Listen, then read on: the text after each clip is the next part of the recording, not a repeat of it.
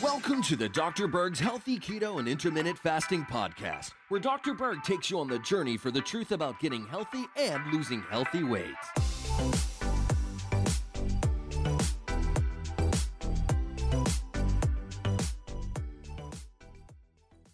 So I've been talking about the importance of magnesium in other videos, but I wanted to create a video on what foods are high in magnesium that are also keto friendly. So men need about four hundred twenty milligrams of magnesium every single day. Women are a little less, three hundred twenty milligrams of magnesium every single day.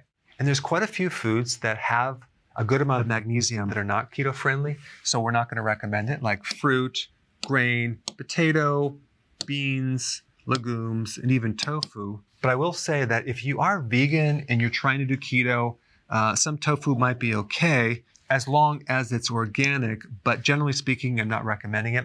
I remember one time I went to Whole Foods and I saw these little chicken nuggets. They looked really good. So I, I got some and I started consuming them, and they just tasted very, very strange. And I ate quite a bit of them and I started getting really, really sick. Well, come to find out, they weren't chicken. They were tofu chicken, and uh, didn't like it too much. Let's go with number one. Pumpkin seeds have a tremendous amount of magnesium, one hundred fifty milligrams per ounce. That's three tablespoons. All right, number two, spinach at one hundred fifty-seven milligrams per cup.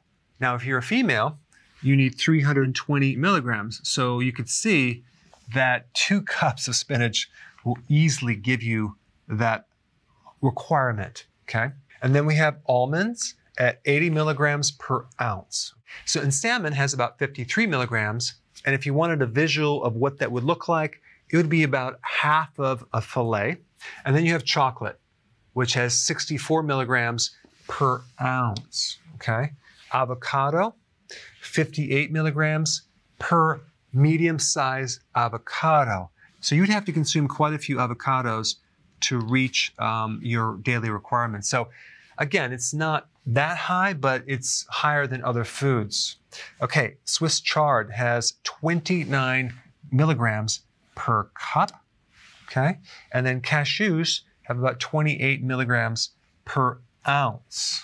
So as I'm looking at this chart right here, it's gonna be pretty easy to get your magnesium if you're doing spinach or Swiss chard or other leafy greens that I did not mention here. You can also do pumpkin seeds, which seems to be pretty easy. So all you would have to do is consume uh, several ounces of pumpkin seeds to get your daily amount of magnesium. But I wanted to give you a few reference points on magnesium and how difficult it is if you look at the foods that have the most magnesium of any other foods. And this explains why the majority of the population just doesn't get enough magnesium, nor potassium for that matter. They don't consume enough greens. They're probably not consuming pumpkin seeds. They might be consuming a lot of chocolate, but of course with the sugar. When I'm recommending chocolate, I'm recommending the sugar-free chocolate.